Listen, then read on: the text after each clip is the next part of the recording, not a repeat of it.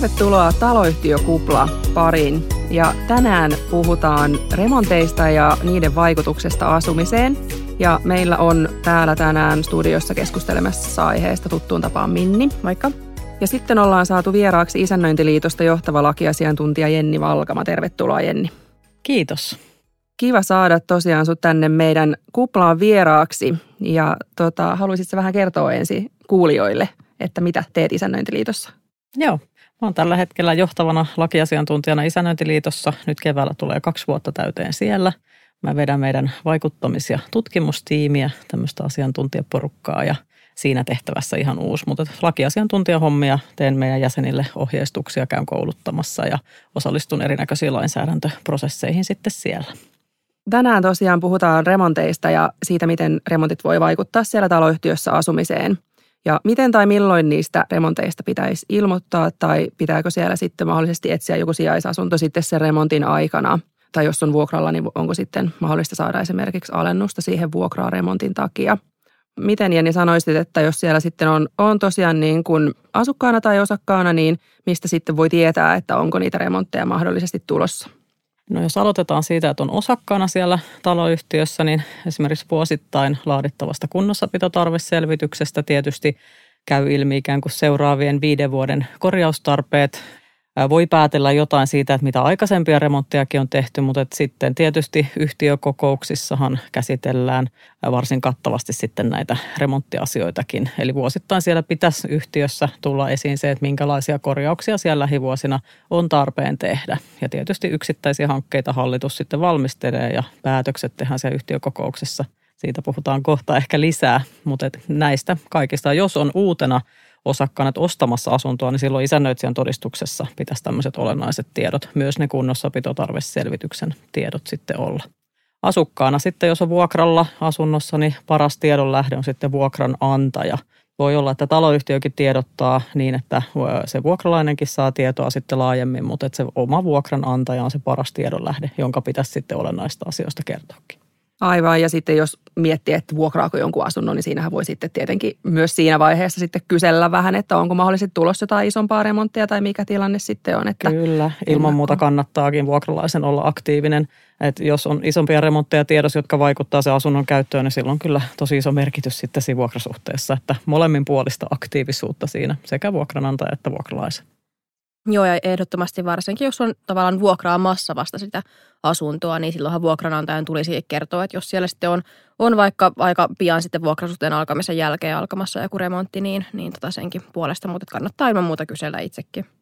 Silloin kun puhutaan ylipäätään taloyhtiöremonteista, niin niin niitähän voi olla sitten isompia korjaushankkeita tai sitten jotain tällaisia pienempiä vuosikorjauksia – ja siinähän on hyvä, hyvä ylipäätään sitten vähän katsoa, että minkä tyyppistä hankkeesta on kyse, jos on vaikka siellä hallituksessakin itse, eli se, että miten se päätöksenteko siellä menee. Eli, eli jos ajatellaan, että on isompia hankkeita, niin ne pitää viedä yhtiöuksen päätettäväksi, kun sitten taas hallitus voi päättää tällaista vähän niin kuin pienemmistä hankkeista, mutta että vaikuttaa paljon se taloyhtiön koko ja se budjetti, eli, eli se talousarvio, että mitä varoja sinne on, on tota varattu. Eli, eli sellaista suoraa niin kuin ohjenuoraa ei ole, että mitä, mitkä päätetään sitten hallituksessa ja mitkä, mitkä yhtiökouksessa, mutta, mutta että sekin on ehkä vähän sellainen harha luulo, että meillä ajatellaan, että no esimerkiksi hallituksen puheenjohtajakin voi sitten itse siellä päättää vähän pienemmistä, pienemmistä asioista, mutta että se on kuitenkin se hallitus, joka siellä sitten sen päätöksen tekee ja, ja tota, sitten yhtiökouksessa sitten osakkaat nämä isommat hankkeet. Kyllä, ja miten niin kuin me ollaan totuttu sitten yleensä neuvomaan näissä, näissä on, jos on niin kuin mietitty, että pitääkö viedä yhtiökokouksen päätettäväksi vai ei, niin on sitten lähetty siitä, että jos ei ole ihan varma, että kenen tulee tästä niin kuin remontista päättää, niin sitten hyvä viedä sinne yhtiökokoukselle, että ei ainakaan sitten siinä hallitus ylitä sitä toimivaltaansa siinä. No mitä sitten, jos kuitenkin aika monessa taloyhtiössä on myös isännöitsijä, niin mikä se isännöitsijän rooli sitten tässä on?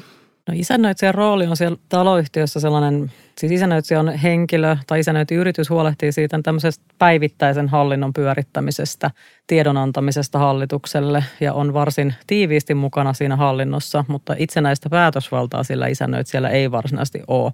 Eli kun korjaushankkeitakin valmistellaan, niin hallituksen kokouksissa isännöitsijä on läsnä ja on ammatti-isännöitsijältä suotavaa, että myöskin antaa hallitukselle tietoa siitä, että miten pitäisi korjaustarpeita selvittää tai miten hankkeessa lähdetään eteenpäin esimerkiksi näin päin pois. Ja myös siellä yhtiökokouksessa tietysti isännöitsijä on mukana. Usein toimii sihteerinä, mutta sinällään ei pakollista. Ja isännöitsijä siinä yleisesti on aika hyvä tiedon lähde. Eli kyllä se isännöitsijä tietää, jos siellä taloyhtiössä on joku hanke käynnissä, just alkamassa tai, tai niin kuin lähiaikoina tulossa. Että sinällään tämmöisenä tiedonlähteenäkin. Ja usein osakkaat, asukkaat soittaa isännöitsijälle ja kysyy monenlaisia asioita, myös näitä korjaushankeasioita. No miten sitten, tota, kun mietitään sitä, että milloin näistä remonteista pitää sitten ilmoittaa asukkaille, niin onko tästä jotain säännöksiä? No silloin kun puhutaan taloyhtiön näistä omista remonteista tai taloyhtiön korjaushankkeista, niin käytännössä laista tulee se, että niistä tulee ilmoittaa riittävän ajoissa. Mutta tämähän on aika sellainen, että jättää aika avonaiseksi, että no mikä sitten on riittävän ajoissa. Eli sehän varmasti on paljon eri, eri mielipiteitä, jos kysellään, että mikä sitten on riittävän ajoissa milloinkin. Mutta voisiko sulla Jenni tähän jotain hyviä käytäntöjä tai käytännön neuvoja, että mikä se riittävän ajoissa sitten, sitten käytännössä on? Äh, no oikeastaan mikä tahansa korjaus, missä sinne huoneistoon mennään, niin siitähän on pakkokin ilmoittaa ja pyrkiä sopimaan se käyntiajankohta yksittäisessä tapauksessa, mutta ehkä mitä isommasta hankkeesta puhutaan – niin sitä aikaisemmassa, varhaisemmassa vaiheessa sitä, sitä tietoa pitäisi sitten antaa, informoida osakkaita ja asukkaita siitä, mitä on sitten tulossa. Ja itse asiassa vaikka laissa ei säädetä asiasta, niin taloyhtiön hyvä hallintotapasuositus kyllä sisältää tämmöisiä suosituksia siitä, että miten pitäisi sitten informoida tämmöisistä hankkeista. Ja ajatuksena on se, että jo niin varhaisessa vaiheessa, että osakkaat ja asukkaat pystyvät niin kuin pohtimaan niitä vaikutuksia esimerkiksi siihen oman huoneiston käyttöön tai oman talouden pidon, kannalta ja, ja näin päin pois. Että sillä on aika iso merkitys, mitä isompi hanke on tulossa, mitä enemmän se asumiseen vaikuttaa tai kuinka suuria kustannuksia aiheutuu, niin mielellään hyvissä ajoin. Jos esimerkiksi hallitus siellä – tekee päätöksen siitä, että lähdetään käynnistämään jotain korjaushanketta jo siitä eteenpäin, niin jonkunnäköistä viestintää siellä kyllä pitäisi mun nähdäkseni olla. Niin, nämä taloyhtiön remontit, varsinkin nämä isommat remontit, niin nehän kyllä yleensä aika, on, on aika pitkäkestoisia ja, ja voi tosiaan vaikuttaa siihen asumiseenkin sillä lailla, että siellä ei sitten niin kuin välttämättä voi asua ollenkaan. Ja jos ajatellaan sitten, että mikä sen yhtiön vastuu sitten on niin kuin sen sijaisasunnon hommaamisen suhteen, niin, niin tässähän ei sellaista niin kuin velvollisuutta taloyhtiöllä ole, että taloyhtiön täytyisi sitten lähteä näitä sijaisasuntoja sitten hommaamaan. Mutta mitenkäs sitten, eroako tämä vuokralaisen suhteen sitten jotenkin, tai mitkä ne vuokralaisen niin kuin oikeudet siinä tilanteessa sitten on?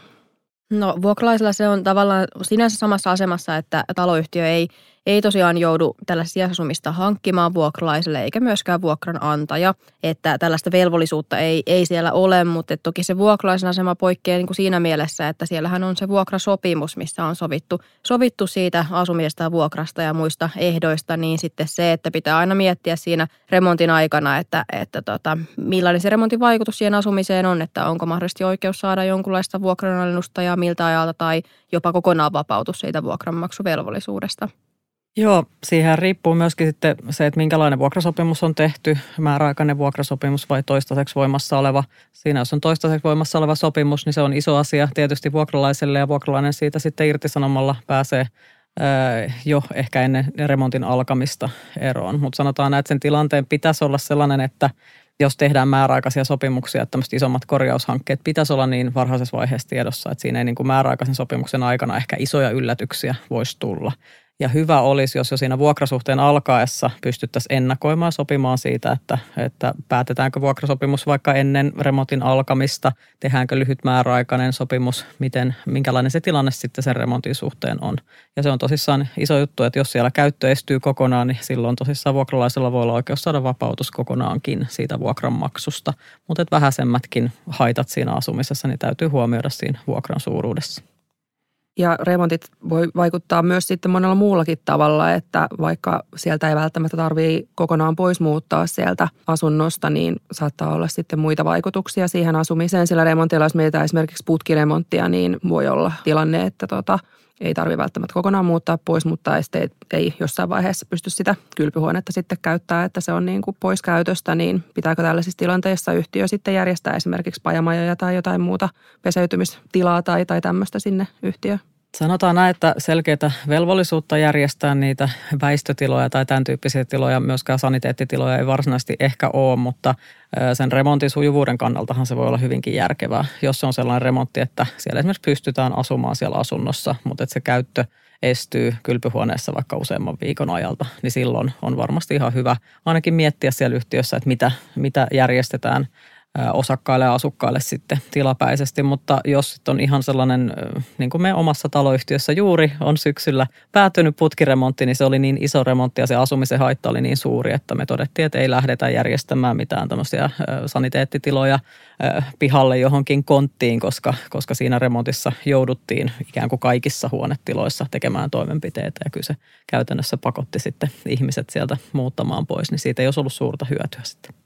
Niin, eli tilanteesta riippuen sitten tietenkin, että pitää miettiä se oma, oma, oman taloyhtiön tilanne, että minkä tyyppinen remontti on ja onko, onko tosiaan tarvetta, mutta että ei voida tavallaan niin kategorisesti sanoa, että olisi aina joku, joku velvollisuus tällaisia lähteä hommaamaan. Joo, ei. Ehkä sen kannattaa miettiä sen niin kuin siltä kannalta, että minimoidaan niitä haittoja, mitä sille asumiselle aiheutuu. Että jos niitä pystyy, niitä asuntoja esimerkiksi koon tai muuten ratkaisujen puolesta käyttämään sen remontin aikana, niin, niin silloin tämmöinen niin kuin sijais- tai, tai väliaikaiset vessat ja suihkut tai vaikka saunatilojen käyttäminen siinä aikana, jos se on mahdollista siellä yhtiössä, niin ihan, ihan ok ratkaisu varmasti.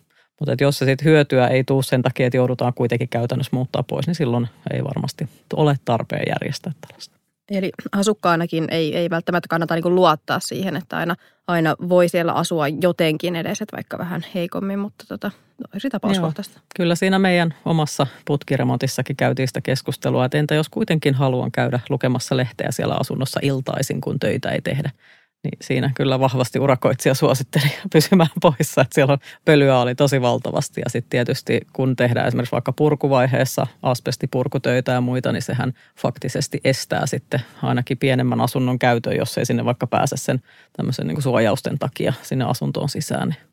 Mutta tilanteet riippuu tai vaihtelee tosi paljon remontista riippuen, että joudutaan tapauskohtaista harkintaa siinä käyttämään. Just näin.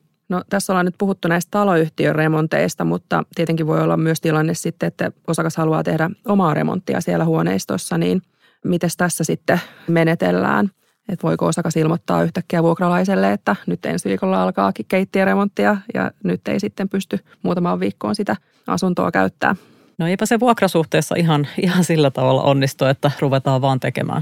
Eli tietysti on mahdollista, että vuokrasopimuksella on sovittu jotain, että tehdään jonkunnäköisiä korjaustöitä, mutta jos ajatellaan tilannetta, että mitään ei ole sovittu ja vuokranantaja extempore keksii toteuttaa jotain, niin se ei vaan onnistu. Eli jos on joku kiireellinen no toimenpide tietysti, niin se voidaan siellä korjata ilman, tai vältetään niitä lisävahinkoja esimerkiksi. Vähäisemmät työt, joista ei aiheudu kauheasti haittaa sille asumiselle, niin voidaan tehdä, jos ilmoitetaan kaksi viikkoa etukäteen. Mutta heti kun puhutaan remonteista, joista aiheutuu olennaisempaa haittaa sille asumiselle, asunnon käyttämiselle, niin silloin niitä ei, ei pystytä tekemään ilman, että niistä on varsin hyvissä ajoin ilmoitettu. Eli käytännössä täytyy erottaa nyt ylipäätään se, että ensin, että onko kyseessä yhtiön hanke vai sitten se vuokranantajan oma remontti. Eli, eli kun se vähän poikkeaa niissä, että miten sitten se ilmoittelu siinä menee. Eli, eli sitten se, että jos taloyhtiön remontti, niin riittävän hyvissä ajoin ja sitten jos vuokranantajan oma remontti, niin niin kuin Jenni tuossa sanoitkin, eli, eli hyvissä ajoin silloinkin, eli se kuusi kuukautta, ellei nyt ole joku tällainen kiireellinen, niin pitää vaan erillään, niin vähän ne ajat sitten poikkeaa. Joo, ja jos siinä sitten vuokranantaja lähtisi tekemään jotain olennaisia korjaustöitä siellä, niin sehän voi olla sitten ihan vuokrasuhteen purkuperuste. Ja siinäkin tilanteessa, kun kuusi kuukautta etukäteen ilmoittaa, niin silloin vuokralainen voi myös purkaa sen sopimuksen päättymään, jos ei sitten halua siellä sen remontin aikana sitä huoneistoa käyttää esimerkiksi. Että siinä on kyllä ihan merkittävät vaikutukset siihen vuokrasuhteeseen. Joo, tämä on hyvä pitää niin vuokraantaja ja vuokralaisen molempien mielessä, että tavallaan vuokralaisillakin on niitä oikeuksia tuossa, mutta sitten myös se, että vuokraantajana ei niin kuin suinpäin vaan sitten lähde, lähde tilaamaan vaikka sitä uutta keittiöremonttia. Sitä remontista ilmoittamisesta vielä, niin onko sillä sitten jotain eroa, että onko se taloyhtiön remontti vai osakkaan remontti, että kuinka näitä, näistä sitten pitää ilmoittaa?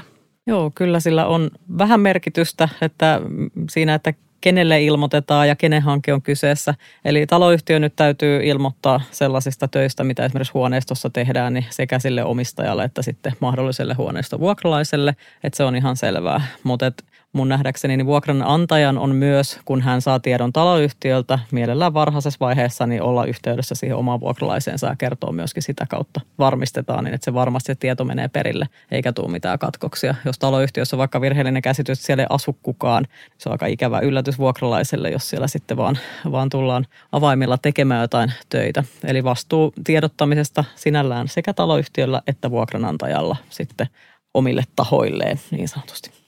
Joo, se on, toivotaan, että ei sellaista ainakaan pääse käymään, että siellä on sitten vuokralainen asunnossa ja siellä onkin urakoitsija oven takana jo, niin sitten ollaankin aika hankalassa tilanteessa, mutta – tässä nyt on aika paljon tullut jo tietoa näistä remonteista ja ylipäätään miten ilmoitetaan ja miten ne vaikuttaa. Niin mitäs nyt sitten, jos ajatellaan, että ää, esimerkiksi sille asukkaalle oli sitten osakas tai vuokralainen tai ostamassa sitä asuntoa esimerkiksi tai vuokralaisena muuttamassa sinne, niin mitä nyt kannattaisi tästä niin kuin jäädä mieleen ehkä, mitä ollaan puhuttu, että sellainen niin kuin tavallaan näistä remonteista, että mitä siellä on sitten tulossa ja miten niihin varautua?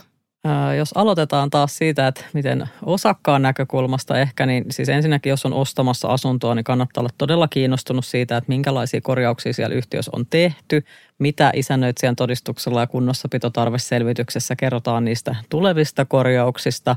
Ehkä vielä mielellään yhtiökokouspöytäkirjaankin ainakin viimeisimpään kannattaa perehtyä, tietäisi mahdollisimman hyvin, mitä on tulossa ja tietysti se voi ottaa sitten huomioon siinä asunnon kauppahinnassakin paljon paremmin. Jos on jo ennestään omistaja siellä osakkaana yhtiössä, niin ilman muuta suosittelen kaikille seuraamaan tietysti taloyhtiön viestintää. Se on toivottavasti aktiivista, mutta vaikka olisi niin ilman muuta yhtiökokoukseen osallistuminen on sellainen keino kyllä, niin pysyy hyvin kärryillä siitä, että mitä tuleman pitää. Et siellä kerrotaan vuosittain se hallituksen näkemys siitä, että mitä seuraavien viiden vuoden aikana tapahtuu, mutta myöskin tehdään sitten ne päätökset näissä olennaisissa korjauksissa. Et se on ehkä sen osakkaan näkökulmasta tärkeintä.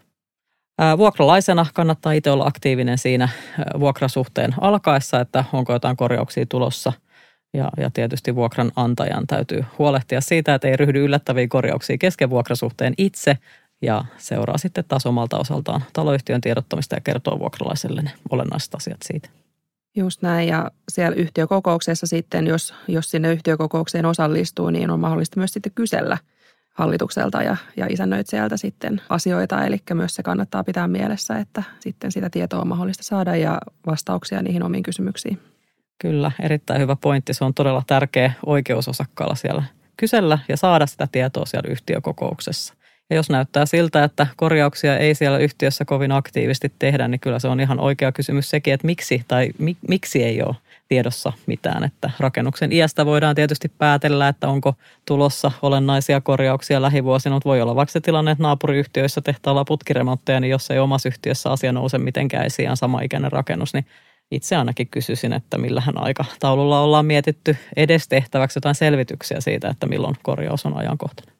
Ja vielä kannattaa muistaa sekin, että jos on vuokralaisena siellä niin, tai muuten asukkaana taloyhtiössä, mutta ei osakkaana, niin on tietysti tilanteessa myös silloin oikeus osallistua sinne yhtiökokoukseen. Eli, eli jos vaikka sitten niitä yhteisten tilojen käyttöä siellä käsitellään, niin se aika usein unohtuukin, että aina niin, että tällainenkin oikeus on, niin kannattaa silloin olla myös asukkaan aktiivinen. Niin se voi olla, että tuohon liittyy paljon sellaista virheellistäkin käsitystä siitä, että olen vain asukas, ei tämä asia kuulu mulle. Se on ehkä jäänyt vähän vähemmän sovellettavaksi laissa se, että asukkaat osallistus yhtiökokoukseen, mutta todella oikeus on, jos esimerkiksi tämmöisiä merkittäviä huoneiston käyttöön vaikuttavia korjaushankkeita sitten suunnitellaan ja päätetään, niin asukkaat voi myös osallistua yhtiökokoukseen. Tosi paljon asiaa remonteista ollaan tänään käyty läpi ja tosi kiva, kun saatiin sut Jenni vieraaksi ja toivottavasti saadaan sut toisenkin kerran tänne vieraaksi. Kiitos paljon. Oli oikein mukava jutella tärkeästä aiheesta teidän kanssa. Kiitos ja moikka. Kiitos, moi. Moi moi.